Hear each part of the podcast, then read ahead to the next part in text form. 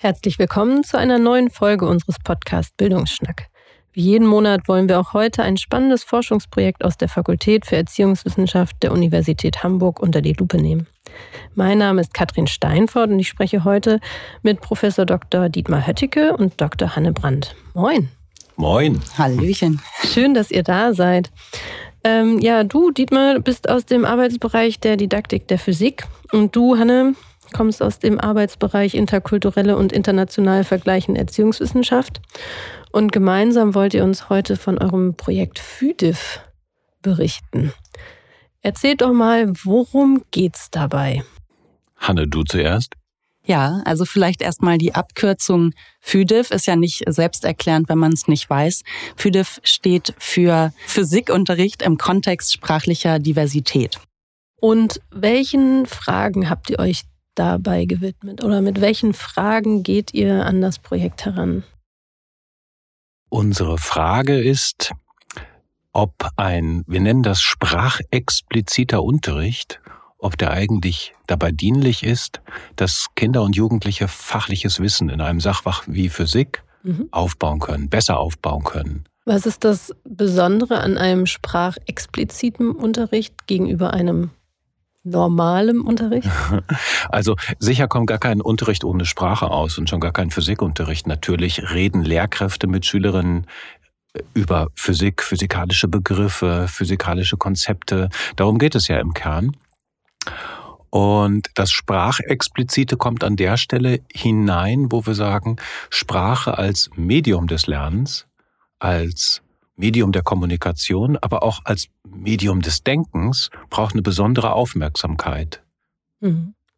Und äh, jetzt verstehe ich, warum du als Physikdidaktiker da so drin bist, aber euer Team stellt sich ja aus ganz, ganz vielen Menschen zusammen, die alle auch ganz unterschiedliche Wissenskomponenten mit einbringen. Was machst du denn da in dem Projekt? Ähm, genau, also ich bin, ich habe mit Physik eigentlich vor dem Projekt und bevor wir mit Dietmar den Antrag geschrieben haben, herzlich wenig äh, am Hut gehabt. Ich habe das, glaube ich, auch in der Schule irgendwie ganz früh abgewählt. Ähm, mein Hintergrund ist ja eher, dass ich im Bereich, ich würde es mal Educational Linguistics nennen. Ähm, das ist so mein Hintergrund. Also ich beschäftige mich mit Sprache im Fachunterricht schon ganz lange. Und ähm, da sind genau das ist auch die Aufteilung in unserem Team, dass wir eben aus PhysikdidaktikerInnen und, ähm, sage ich mal, nicht Sprachwissenschaftlerinnen, aber Erziehungswissenschaftlerinnen mit Fokus auf Sprache, ähm, das macht unser Team eben aus. Und könnt ihr mir oder uns vielleicht einmal ein Beispiel dafür geben, was denn jetzt das Besondere an dem Unterricht ist, den ihr untersucht? Also auf welche Dinge achtet ihr da besonders? Vielleicht ein Beispiel aus, aus, aus dem Unterricht, den ihr euch da anschaut? Mhm. Können wir gerne geben. Ich glaube, wir müssen ganz, ganz grob einmal klären, wie wir denn da eigentlich Effekte von einem besonderen Unterricht überhaupt mhm. rausbekommen wollen. Ich glaube, das ist vielen Menschen gar nicht klar, wie man sowas ganz prinzipiell eigentlich anstellt. Also was wir machen, ist eine Experimentalstudie. Und in diesem Experiment, es ist also ein, ein Experiment der Bildungsforschung, könnte man sagen, versuchen wir die Wirkung von zwei ganz besonderen Unterrichtsvarianten zu erheben, und zwar im Kontrast zu einer Kontrollgruppe. Und diese Kontrollgruppe, die lernt etwas über Energie. Energie ist ein ganz zentrales physikalisches Konzept und über Energie lernen alle anderen auch. Auch in unseren Experimentalgruppen oder Interventionsgruppen, wie man die auch nennt. Und eine Experimentalgruppe, die bekommt diesen sprachexpliziten Unterricht. Beispiele, was machen wir da?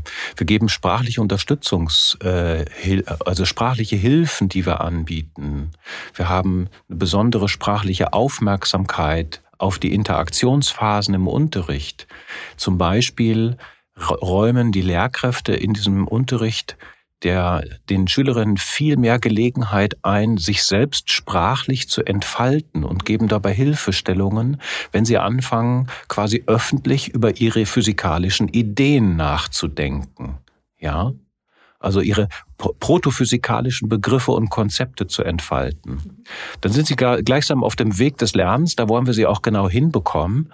Und da geben wir diese Unterstützungsmittel. Vielleicht kannst du das noch ergänzen, Hanne, was das eigentlich bedeutet, wenn wir da unterstützen. Ja, also wir haben ähm, beispielsweise ähm, Lernplakate, wo Formulierungshilfen vorgegeben sind. Wir haben zum Beispiel Beschriftungen an ähm, Grafiken, die die Schüler sich anschauen, also Worte, die ihnen sonst fehlen. Denn das ähm, erleben wir in dem Unterricht. Die Schüler, oder das, das ist die Erfahrung, man merkt, die haben es verstanden irgendwie, aber sie, ihnen fehlen häufig die Worte, das zu verbalisieren, was sie da experimentiert haben. Also wenn sie es beispielsweise präsentieren sollen. Und wie können wir uns das vorstellen, dass die LehrerInnen da vorbereitet werden? Also die, ich kann mir jetzt äh, vorstellen, ihr äh, gebt denen ja nicht einfach eine Vorlage so, müsst ihr jetzt euren Unterricht gestalten, sondern ihr werdet ja auch irgendwie mit den LehrerInnen im Vorfeld. Eine ja. Frage, zu der wir Monate, wenn nicht sogar jahrelang nachgedacht haben, wie man das am besten umsetzt, weil in diesem Experimentalunterricht, ich hab, war noch gar nicht ja, ganz zu Ende, das zu, äh, zu erzählen. Wir haben diese Unterrichtsvariante, wo wir sprachexplizit Physikunterricht erteilen, rein auf Deutsch. Mhm.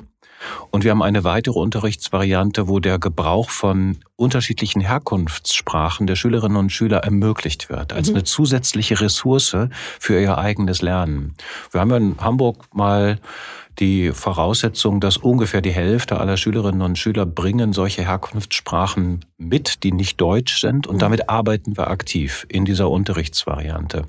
Und jetzt komme ich auf das diese Frage. Das macht es ja noch schwieriger. Ja, das macht es noch schwieriger, genau. Da setzen wir einfach nochmal einen drauf. Mhm. Ähm, aber es ist eine ganz spannende Frage, ob auch der Gebrauch von Mehrsprachigkeit als eine Ressource für das fachliche Lernen, ob das eigentlich wirkt. Und die Frage nach den Lehrkräften, die ist ganz spannend. Weil wir haben lange überlegt, Mensch, wie realisieren wir das? Wollen wir mit Lehrkräften, die in den Schulen arbeiten, wollen wir denen den Unterricht machen lassen? Und da haben wir uns dann am Ende dagegen entschieden, vor allem mit folgendem Argument. Lehrkräfte bauen über die Jahre starke Routinen auf, wie sie ihren Unterricht gestalten.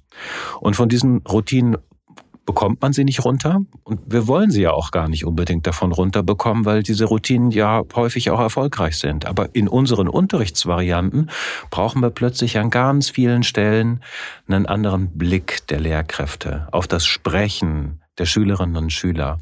Wir brauchen ähm, andere Impulse, die, die den Schülerinnen und Schülern gegeben werden. Und das ist gar nicht so einfach zu lernen, wenn man schon über so ähm, viel Erfahrung und so viel, ja, vielleicht sogar verkrustete Routinen verfügt, die wir gar nicht mehr aufbrechen können. Und deswegen haben einen mutigen Schritt gemacht. Ich, Im Nachhinein würde ich sagen, der war ziemlich mutig. Wir arbeiten mit Studierenden, mit studentischen Hilfskräften oder wissenschaftlichen Hilfskräften und die sind trainiert worden von uns und machen diesen Unterricht. Da, wir haben auch alle schon reingeguckt in diesen Unterricht. Wir sind also auch gelegentlich mit dabei. Insgesamt muss ich sagen, das sind wirklich tolle Leute die da mit uns zusammenarbeiten. Die sind nicht nur sehr engagiert, sondern machen auch einen ganz tollen Job. Danke, danke, danke an dieser mhm. Stelle in, in diese Runde für diese ganz, ganz tolle Arbeit. Die haben sich ganz doll reingefuchst in das Thema. Und es ist auch nicht einfach, nach so einem Unterrichtsskript, den wir natürlich für diese Forschung vorbereitet haben, ganz genau durchdacht haben, den sozusagen in den jeweiligen Stunden runterzuspulen und dabei trotzdem noch authentisch zu bleiben. Das ist eine ganz schöne Herausforderung. Und da, nach allem, was ich gesehen habe, würde ich sagen, das gelingt ziemlich gut. Das meistern die ganz toll. Und also vielleicht nochmal äh, auf deine Frage. Wir haben wirklich, also wir haben ein Jahr im Team diesen Unterricht entwickelt in den drei Varianten, also in der, für die Kontrollgruppe, für die sprachexplizite Variante mit Fokus auf die deutsche Sprache und dann eben die Variante mit Mehrsprachigkeit.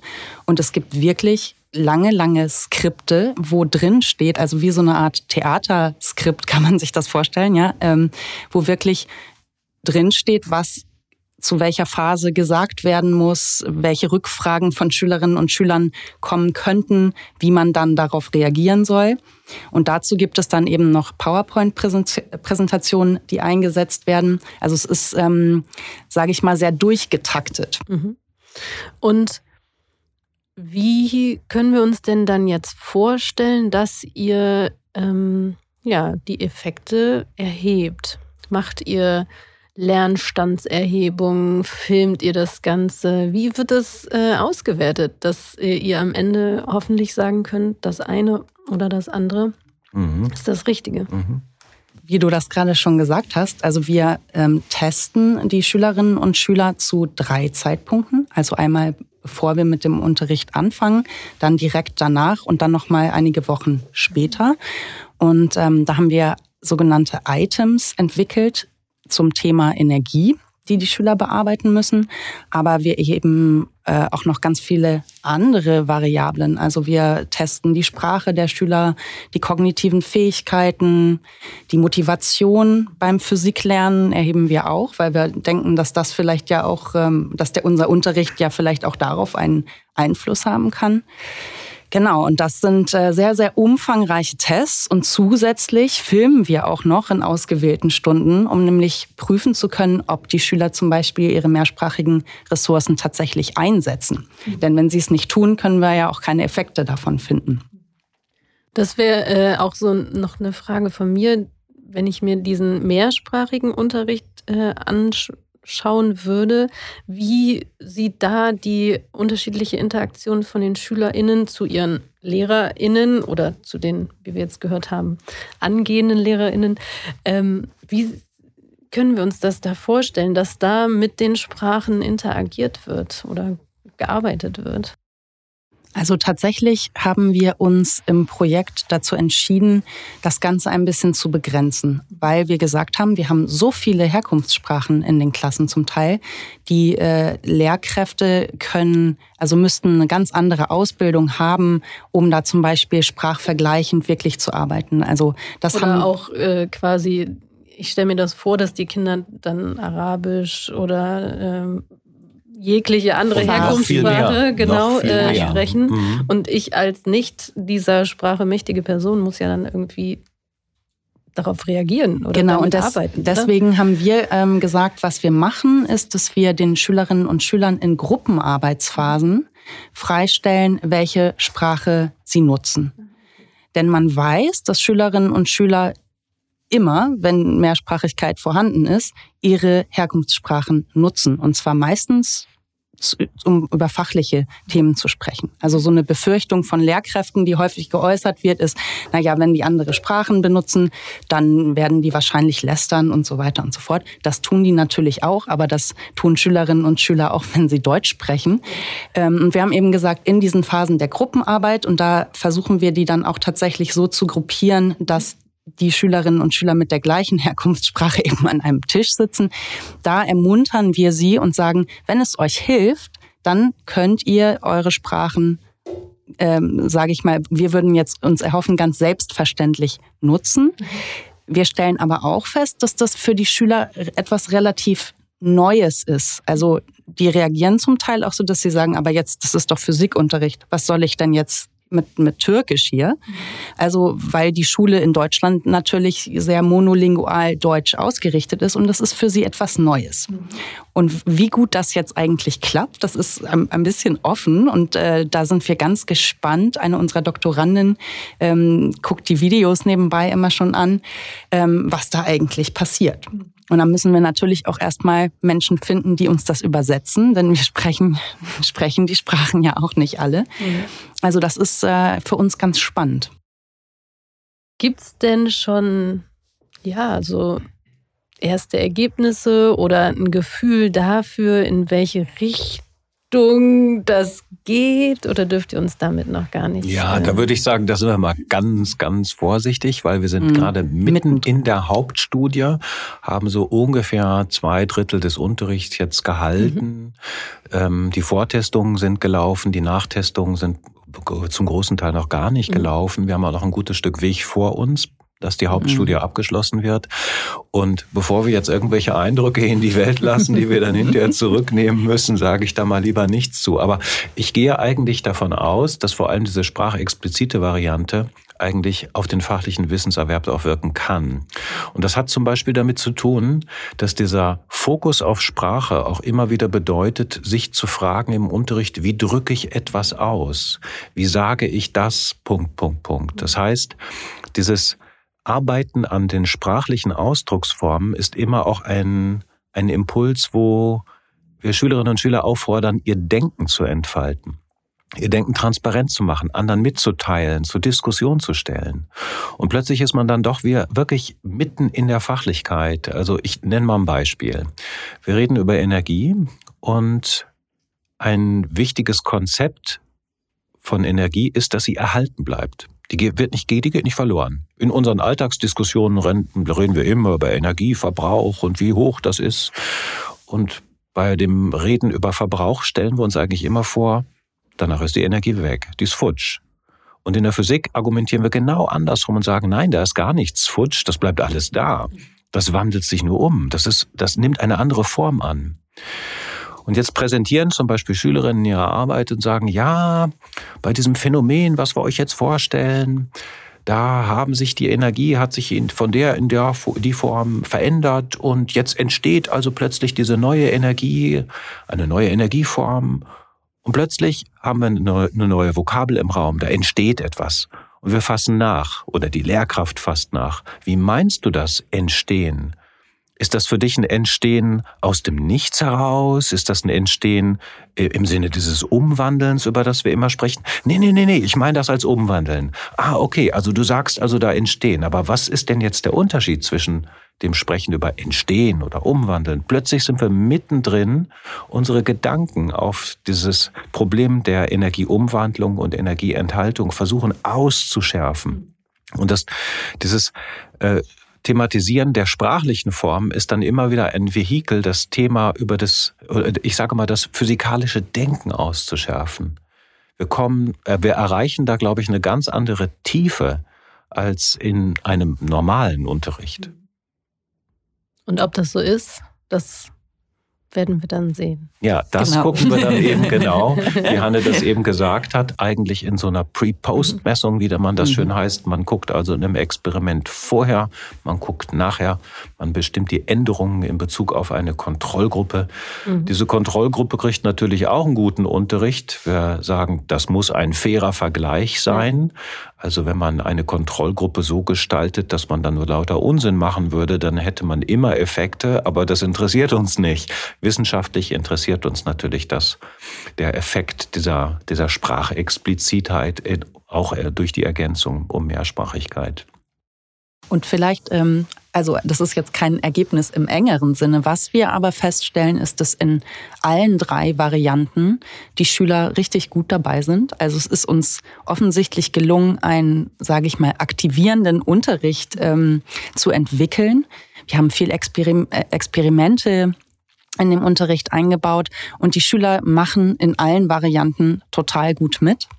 Und was mir auch aufgefallen ist, ich habe viel Unterricht jetzt auch schon beobachtet, dass die Lehrkräfte, die sonst in den Klassen unterrichten, die sind auch dabei tatsächlich, dass die hoch interessiert sind an dem, was wir da machen und fragen, können wir das Material später bekommen.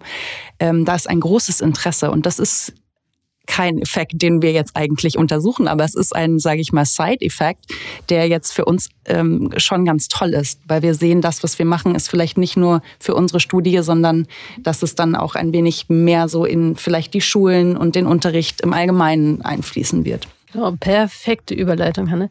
Ähm, meine nächste äh, Frage wäre nämlich auch etwas, für wen sind denn die Ergebnisse A, einmal, die ihr da herausfindet? Also wer kann hinterher damit was machen? Wir wollen ja nicht nur in unserem Elfenbeinturm äh, forschen. Und B, kann man diesen Unterricht, der ja aktivierend äh, erscheint, irgendwie konsumieren hinterher als angehende Lehrkraft, als Lehrkraft, die schon arbeitet? Ähm, ja, das ist unser Plan. Also also die, die Effekte, die wir untersuchen, das ist natürlich erstmal für uns, für die Wissenschaft, denn es, also sprachsensibler Unterricht, wie er auch genannt wird, oder sprachexplizit, wie wir ihn nennen. Das ist, ist jetzt nichts ganz Neues, das gibt es schon länger. Aber ob der tatsächlich wirksam ist, wurde bislang kaum untersucht. Also das ist einfach mal für, für die Forschung ein Ergebnis, wo wir hoffentlich zeigen können, dass es so ist. Wir sind davon ja überzeugt. Ähm, ein, sage ich mal, ein Argument, um nochmal zu sagen, das ist etwas, das wirkt und das sollte man noch mehr verfolgen, als es bisher schon getan wird. Ähm, aber unser Unterrichtsmaterial, was wir entwickelt haben, die Skripte, die PowerPoint-Präsentation, das soll Lehrkräften zur Verfügung gestellt werden. Und jetzt bin ich ähm, ein bisschen überfragt, wo wir, wir haben ja verschiedene Plattformen dafür schon diskutiert. Das würde Jule Böhmer jetzt genau wissen, ja. weil die sich darum kümmert. Ähm, auf jeden Fall sind wir da dran, dass das eben äh, zugänglich wird für Lehrkräfte. Wir wollen das auch nicht nur in Fachjournals unsere Ergebnisse publizieren, sondern eben auch Ausschnitte aus dem Unterricht in eher, sage ich mal, unterrichtsbezogenen Zeitschriften, die auch Lehrkräfte zum Beispiel lesen. Ich würde das auch noch mal ein bisschen ergänzen, weil wir sind ja mit dieser Frage nach dem, der Wirkung von sprachexplizitem Unterricht sind wir in einem riesigen internationalen Diskurs. Und auch mit der Frage, inwiefern Mehrsprachigkeit für fachliches Lernen eine Rolle spielen kann, ebenso. Und die stellt sich in fast jedem Land auf eine unterschiedliche Weise. Also in den USA zum Beispiel haben wir eine ganz ausgeprägte Zweisprachigkeit mit, Sprach, äh, mit den Sprachen Spanisch und Englisch. Das ist eine ganz andere Situation, als wie wir sie hier in Hamburg vorfinden, wo wir wirklich hunderte von Herkunftssprachen haben. Ja, und viele Schülerinnen und Schüler haben auch obwohl das so viele sind, tatsächlich Sprachpartnerinnen und Sprachpartner, mit denen sie im Unterricht tatsächlich in ihrer Herkunftssprache sprechen könnten. Das funktioniert nicht für alle Sprachen, das ist klar, aber für viele doch. Und so stellt sich diese Frage nach der Rolle von Sprache beim Lernen in jedem Land tatsächlich ein bisschen anders. Wir haben hier eine besondere Herausforderung mit dieser unglaublich großen Sprachenvielfalt und versuchen unsere Forschung eben daraufhin auszurichten, zu schauen, wie wir die eben auch nutzen können. Unter diesen Bedingungen wollen wir gute Schule machen, guten Unterricht machen. Und es ist ganz erstaunlich, wie wir da mit unserer Forschung, ja, man muss geradezu sagen, ein bisschen hinterherhinken. Weil wenn ich jetzt anschaue, wie in Hamburg zum Beispiel die neuen Bildungspläne für die Sekundarstufe, wie die aussehen, da ist plötzlich ganz viel von sprachförderlichem Unterricht bereits die Rede. Ich begrüße das, gar keine Frage. Ich halte das auch für richtig, muss aber trotzdem noch konstatieren, wir haben da noch ein kleines Empiriedefizit, was wir ja, vielleicht ist das noch nicht mal klein und wahrscheinlich sind wir auch nach unserer Studie noch nicht wirklich fertig. Aber wir brauchen für so große Innovationen, die dann wirklich die Schullandschaft und die Art und Weise, wie wir Schule denken, wie wir Unterricht denken, wie wir Unterricht machen, massiv beeinflussen. Dafür brauchen wir auch eine gute, gesättigte empirische Grundlage. Und das hat uns sehr stark motiviert zu sagen, das, das ist unser Job, da sind wir gut im Elfenbeinturm. Und da hast du natürlich recht, Dietmar, wenn man mal bedenkt, in, in den Hamburger Bildungsplänen steht für alle Schulstufen und mhm. alle Fächer, ich glaube schon seit 2012 drin, oh, dass ja. die bildungssprachlichen äh, Kompetenzen von Schülerinnen und Schülern in jedem Unterricht gefördert werden sollen. Das ist allerdings so ein Passus, der ist in allen, für, in allen Bildungsplänen für alle Fächer gleich, aber die Frage nach dem Wie stellt sich ja eben auch. Ne? Also wie setzt man es denn eigentlich im Physikunterricht um? Und da haben wir jetzt, glaube ich, einen, leisten wir einen großen Beitrag zu mhm. dieser Frage, wie kommt man denn daran? Wie macht man Unterricht eben genauso? Mhm. Oder zumindest erst die Ideen davon, wie man sie dann umsetzen kann. Ne? Also jetzt gibt es äh, Beispiele für Energie. Das ist ja nicht das einzige Thema, was man im Physikunterricht so behandeln kann. Wenn ich mich so grob an meine auch nicht sehr ausgeprägte physikalische Schulkarriere äh, erinnere. So was muss ich da hören. nee, ich war dann eher in dem Chemiebereich. Ja, tatsächlich haben okay. wir zwischendurch auch schon gedacht, warum haben wir denn dieses Thema Energie genommen? Weil das ist ziemlich, hm, ich weiß gar nicht, wie ich es sagen soll, ziemlich komplex oder also es gibt so Themen wie Optik oder so, die sind so ein bisschen mhm. abgegrenzter. Das wäre vielleicht etwas einfacher gewesen, aber wir haben uns für Energie entschieden und ähm, ich habe ganz viel über Energie gelernt. Das sehe ich schon mal als ersten Erfolg des Projekts. Total. Oder nach einem Jahr weiß jetzt auch ich, die Energie ist nie weg, die ist nur woanders. Ich will eine Sache noch zu unserem Unterricht sagen, weil ähm, Hanna hat eben so schön auf den Punkt gebracht, wie lange diese Idee von Sprachförderung eigentlich schon so um die Lehrerköpfe schwirrt. Und was ich immer wieder wahrnehme, ist, dass viele Lehrkräfte sagen, oh, das muss ich jetzt auch noch machen. Ich habe doch schon so viel zu tun mit meinem, mit den Aufgaben in meinem Fach. Jetzt kommt das obendrauf. Und wir sagen, nein, das kommt gar nicht obendrauf. Das machst du in gewisser Weise immer schon. Vielleicht machst du es nicht immer gut, aber wir haben mittlerweile auch Dinge erprobt, von denen wir sagen können, so läuft es gut. Es ist ein Beitrag zum fachlichen Lernen. Es geht jetzt nicht um eine neue Art von Sprachentwicklung, Spracherziehung im, auch noch im Fach Physik. So, da äh, nehme ich auch immer sehr viel Ablehnung wahr von Lehrkräften wenn die das Gefühl haben, das soll ich jetzt auch noch machen, das will ich aber gar nicht. Und sobald wir die Botschaft loslassen, ähm, nee, das ist schon Teil deines Faches, das berührt deine, deine fachlichen Aufgaben, dann äh, nehme ich immer wieder wahr, wie eine ganz gesteigerte Bereitschaft und Offenheit für diesen sprachexpliziten Unterricht entsteht. Genau, also es ist, ist im Prinzip diese Erkenntnis, dass fachliches und sprachliches Lernen eigentlich zwei Seiten einer Medaille sind. Ne? Genau. Aber was man eben auch sagen muss und äh, muss, und das merken wir jetzt auch im Projekt, das sprachliche Lernen im Fachunterricht braucht Zeit. Und ähm, für uns ist das jetzt gerade im Vergleich zum Kontrollunterricht, weil wir es ja parallelisieren müssen für unsere Studie, wo wir eben merken, diese Aushandlungsprozesse und wenn sie eben mehr Zeit bekommen, um Dinge zu präsentieren und nochmal zu überlegen, wie man das sprachlich auch präsentiert, das kostet eben Zeit, die wir dann im Kontrollunterricht übrig haben und die dann anders füllen müssen. Und das ist eben so. Aber wir gehen davon aus, dass die Schülerinnen dadurch am Ende eben auch mehr verstanden haben. Und das ist eine Befürchtung, die ich oft von Lehrkräften auch höre. Dieses, ich muss aber den, dann wird so gesagt, ich, ich muss den Stoff ja durchkriegen. Und dann ist aber die Frage, was hast du dann eigentlich oder was hat man dann am Ende eigentlich durchgekriegt und was ist bei den Schülern ange, genau. Ja. ja. Ähm, welche persönliche Motivation steckt denn bei euch dahinter, sich mit dem Thema jetzt auseinanderzusetzen? Mhm. Also bei dir vielleicht, warum kommt jetzt auf einmal die Sprache dazu. so ganz auf einmal kommt sie gar nicht dazu. Ich bin äh, studierter Germanist, kann ich an dieser Stelle bekennen. Also ich habe nicht nur Physik studiert, sondern als Lehrkraft hat man ja immer zwei Fächer. Das waren bei uns. Bei mir war das Physik und Deutsch. Da bin ich jetzt auch gar nicht so alleine. Viele denken immer ganz ungewöhnlich. Ich kenne mittlerweile eine ganze Reihe Leute und die interessieren sich oft ein Leben lang für genau diesen Zusammenhang aus fachlichem Lernen in Physik und den sprachlichen Anteilen daran. Da habe ich mittlerweile auch Kolleginnen und Kollegen Kollegen auch in meiner Disziplin, die so einen ähnlichen Hintergrund haben. Das hat mich immer fasziniert, dieser Zusammenhang aus, aus Sprache, Denken, Lernen, Fachlichkeit. Das äh, ist so eine rote Linie, äh, nicht roter Faden, muss ich sagen, nicht rote Linie mhm. ne, in meinem Bereich.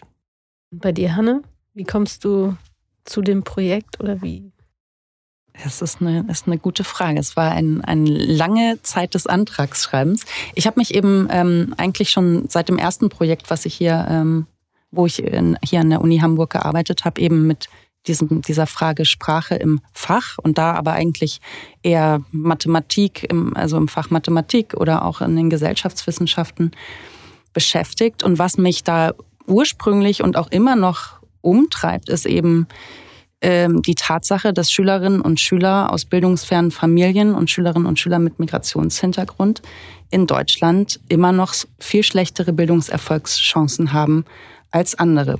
Und das ist, ja, wann war der PISA-Schock? 2000, ja, das ist jetzt äh, 23 Jahre her und es hat sich im Großen und Ganzen nichts geändert. Und ähm, wir sind überzeugt davon, dass eben die Stellschraube ist, dass sich der Unterricht ändern muss. Denn die Kinder sind so, wie sie sind. Und der Unterricht und die Schule muss sich darauf einstellen. Und ja, das ist, glaube ich, schon, was mich so, das klingt immer so ein bisschen blöd, ne? aber dass es irgendwie in, in diesem Land doch so ein bisschen mal besser werden muss mit der, mit der Bildungsgerechtigkeit, mit den Bildungschancen. Ja, wenn man sagt, ähm, dass sprachliche Fähigkeiten ein, einer der wichtigsten Schlüssel überhaupt sind für Bildungserfolg, ja. dann liegt es natürlich nahe zu sagen, wir müssen sprachliche Fähigkeiten also quer zu den Fächern und äh, über Jahrgänge hinaus durchgehend fördern. Also ein Konzept hm. von durchgehender Sprachbildung ja. haben.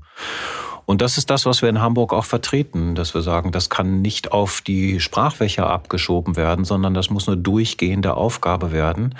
Und diese Aufgabe gestaltet sich in, natürlich in den Sachfächern ganz anders als zum Beispiel im Deutschunterricht. Dort haben wir andere Aufgaben vor der Brust, aber die sind durchaus auch sprachbezogen. Also ich nenne mal ein Beispiel. Wo lernt man eigentlich Sachtexte erschließen? Da würde ich doch glatt sagen, da wäre ein Sachfach gar keine schlechte Idee, das da zu lokalisieren. Das ist aber auch durchaus für Lehrkräfte, und das will ich auch einräumen, ist das eine neuartige Aufgabe. Wie erschließe ich einen Sachtext auf eine gute Weise, auf eine wirksame Weise mit Schülerinnen und Schülern? Also für Physiklehrkräfte sicher eine Herausforderung. Aber wir arbeiten ja auch in Konzepten, da, dass wir Lehrkräfte in Zukunft besser qualifizieren für solche Aufgaben. Angefangen an der Uni und zweite, genau. dritte Phase ja. ja. immer mitgedacht, oder? Immer mitgedacht. Wir, letztes Wochenende waren wir hier schwer am Gange in Lehrerfortbildung. Das hat viel Spaß gemacht. Wir lernen selber immer sehr viel und äh, setzen uns auch sehr gerne mit den Lehrkräften auseinander, sind auch wirklich erpicht darauf, deren Perspektive immer besser zu verstehen, weil wir, wir fühlen uns schon ganz wohl in unserem Elfenbeinturm, aber wir fühlen uns draußen auch wohl. Welche Stolpersteine galt es denn zu überwinden? Also ich habe gerade schon gehört, ihr habt ein Jahr gebraucht, bis ihr überhaupt den Unterricht geplant hattet. Das finde ich ist schon großer, aber gab es für euch noch irgendwas, was euch so in, in Erinnerung geblieben ist, ich wo glaub. ihr drüber musstet? Ach so, es gab es so ein paar, ne?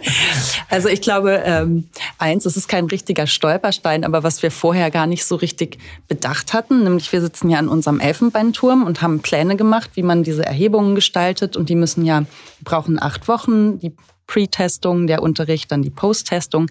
Und in unseren Köpfen war das natürlich so, ne? Dann machen, dann ziehen wir das eben durch. Jetzt muss man aber erstmal, Schule ist halt Realität, muss man erstmal acht Wochen finden am Stück wo auch wirklich alle da sind. Und dann stellt man fest, hier ist ein Wandertag und da werden Waffeln verkauft und dann verschiebt sich alles, dann gibt es irgendwelche Ferien.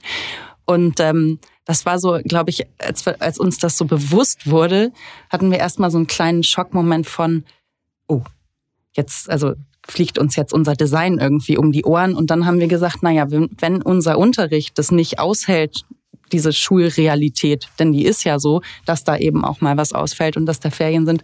Wenn, wenn unser Unterricht oder unsere Effekte sich dadurch dann nicht nachweisen lassen, dann taugt der eigentlich auch nicht, weil man arbeitet eben in Schulen nicht unter Laborbedingungen. Das war, glaube ich, schon was, was uns, also das wussten wir ja im Prinzip auch, aber das war dann, ja, diese Koordination äh, dieser Dinge, das Logistische war schon, Herausforderung. Ja, so kann man Sechs Schulen, sieben Menschen, die den Unterricht machen, ungefähr mhm. 700 Schülerinnen und Schüler, die über sechs bis acht Wochen unterrichtet werden sollen. Bitte möglichst am Stück, aber das geht oft nicht. ja, das ist eine ganz erhebliche Koordinationsarbeit, auch in Absprache mit den jeweiligen Schulen. Und da haben wir auch tolle Schulen am Start, muss man wirklich sagen, mit denen wir sehr, sehr gut zusammenarbeiten, die uns da oft sehr weit entgegenkommen und uns sehr unterstützen.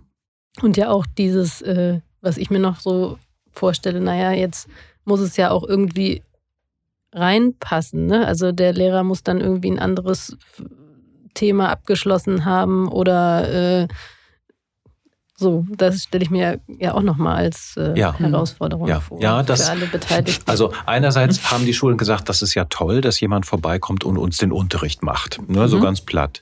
Aber wir wollen natürlich auch, dass die Lehrkräfte trotzdem im Raum bleiben, weil das für unsere Studierenden Lehrkräfte sonst eine ganz schöne Herausforderung sein kann. Jetzt Thema Unterrichtsstörungen, damit adäquat umzugehen. Und deswegen brauchen die schon noch so ein bisschen das Backup der, der normalen Fachkraft im Raum. Und die muss sich zugleich aber sehr zurückhalten. Die sollen ja nicht Teil der Intervention werden, die wir geplant haben, sondern wirklich im Hintergrund bleiben. Und das klappt eigentlich ganz überwiegend sehr, sehr gut. Also die Lehrkräfte sind auch sehr interessiert, die wollen auch mit uns lernen, freuen sich über die Kontakte und ich hoffe auch, dass wir da ein Netzwerk haben aufbauen können, was wir für viele, viele andere Dinge noch nutzen können. Und ich glaube, was äh, vielleicht auch noch ein Stolperstein war, den wir vorher nicht so im, im Kopf hatten, als wir, also als wir diesen Antrag schrieben, überhaupt auch die Studierenden zu finden, die den Unterricht machen. Das war gar nicht, äh, gar nicht so einfach, denn es sollten ja nun am besten Physikstudierende sein, die auch schon ein bisschen Unterrichtserfahrung haben. Und ähm, so groß ist die Gruppe der Physikstudierenden dann auch gar nicht. Und viele von denen unterrichten eben auch schon an Schulen und haben dort Lehraufträge. Das war gar nicht äh, so leicht, die zu finden, mhm. sage ich mal. Mhm. Aber es ist uns gelungen und die, die wir jetzt haben, sind einfach wirklich klasse. Ein tolles, ein kleines, ja. aber tolles Team. Ja, mhm. absolut. Und vielleicht so zum Abschluss, gibt es irgendwie einen besonderen oder wichtigen Moment äh, im, im Projekt, der euch in Erinnerung geblieben ist oder so? Ja. Ja, schon. Also, also einer, also das muss man vielleicht nochmal sagen, ich habe viel Unterricht jetzt beobachtet. Und einer, wo ich tatsächlich berührt war, war während einer Unterrichtsbeobachtung. Wir haben ja zufällig den Unterricht den Klassen zugewiesen. Und da war ich in einer Klasse, wo ein ganz großer Anteil der Schülerinnen und Schüler einen Fluchthintergrund hatte. Und die waren eben noch nicht so lange in Deutschland. Und ich habe nur gedacht, Gott, wenn ich jetzt irgendwo in einem, einem Land wäre, wo ich die Sprache nicht spreche und jetzt sitze ich da und soll Physik lernen. Und das war nun aber ein Kontrollunterricht. Und ich saß da und habe beobachtet und ich merkte wirklich, wie die wie die Schüler, die waren total gut dabei. Die waren total pfiffig, schlau und ähm, denen fehlten wirklich zum Teil die Worte, um etwas auszudrücken. Und es war eben dieser Kontrollunterricht. Und da habe ich, also da, da war ich, das war, da war ich emotional auch und dachte, Mann, wie kann man eigentlich Schülern nicht sprachexpliziten Unterricht ja. äh, anbieten? Überhaupt mal so allgemein. Ne? Ich, hast, du, hast du gezuckt? Ähm, ja, beziehungsweise ich habe mich zusammengerissen, aber ich, ich saß da wirklich, ich war wirklich betroffen, muss ich mhm. sagen, dass ich dachte, man merkt da, und das sagte der Lehrer, der da dabei war auch, der sagte, Sie müssen doch Sie müssen da doch keine Effekte untersuchen. Man sieht es doch hier, mhm. dass sie es brauchen. Ne? Mhm. Und das war für mich ein Moment, wo ich auch dachte, Mann, ja. Mhm. Ja, ich habe auch so eine Situation, auch aus der Unterrichtsbeobachtung.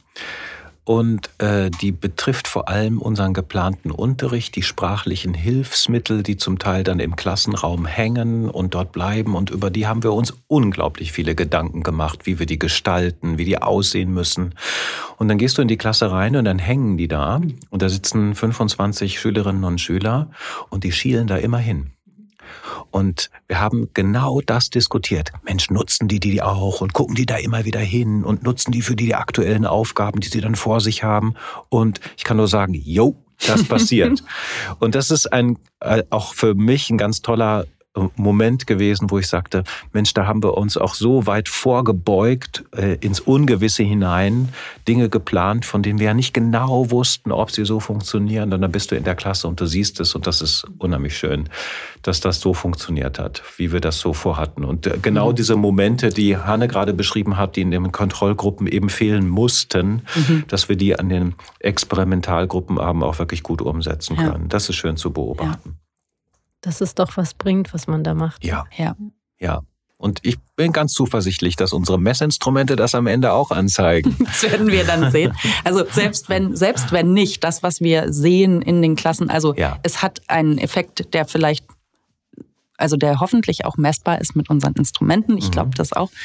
Ähm, aber wir sehen es einfach. Also wir sehen, dass da etwas passiert. Und das bestätigt uns mhm. genau. eigentlich auch schon ja. in dem, was wir tun. Super. Ganz lieben Dank für diesen tollen Einblick. Habt ihr noch was loszuwerden? Müsst ihr noch irgendwas der Welt mitteilen? Was ähm, wir jetzt ähm, nicht besprochen haben. Als Wissenschaftler würde ich mich da noch ein bisschen zurückhalten, auf die Ergebnisse warten und ich glaube, dann haben wir ganz viel mitzuteilen. Gut, dann vielen Dank. Dies war eine Folge vom Bildungsschnack. Jeden Monat wird hier ein Forschungsprojekt der Fakultät für Erziehungswissenschaft der Universität Hamburg vorgestellt. Wenn Sie wissen wollen, zu welchem Thema die Wissenschaftlerinnen und Wissenschaftler an unserer Fakultät forschen, wie genau sie das eigentlich machen und welche Relevanz das für Bildung und Gesellschaft hat, dann abonnieren Sie uns bei Spotify und iTunes. Danke fürs Zuhören, tschüss und bis zum nächsten Mal.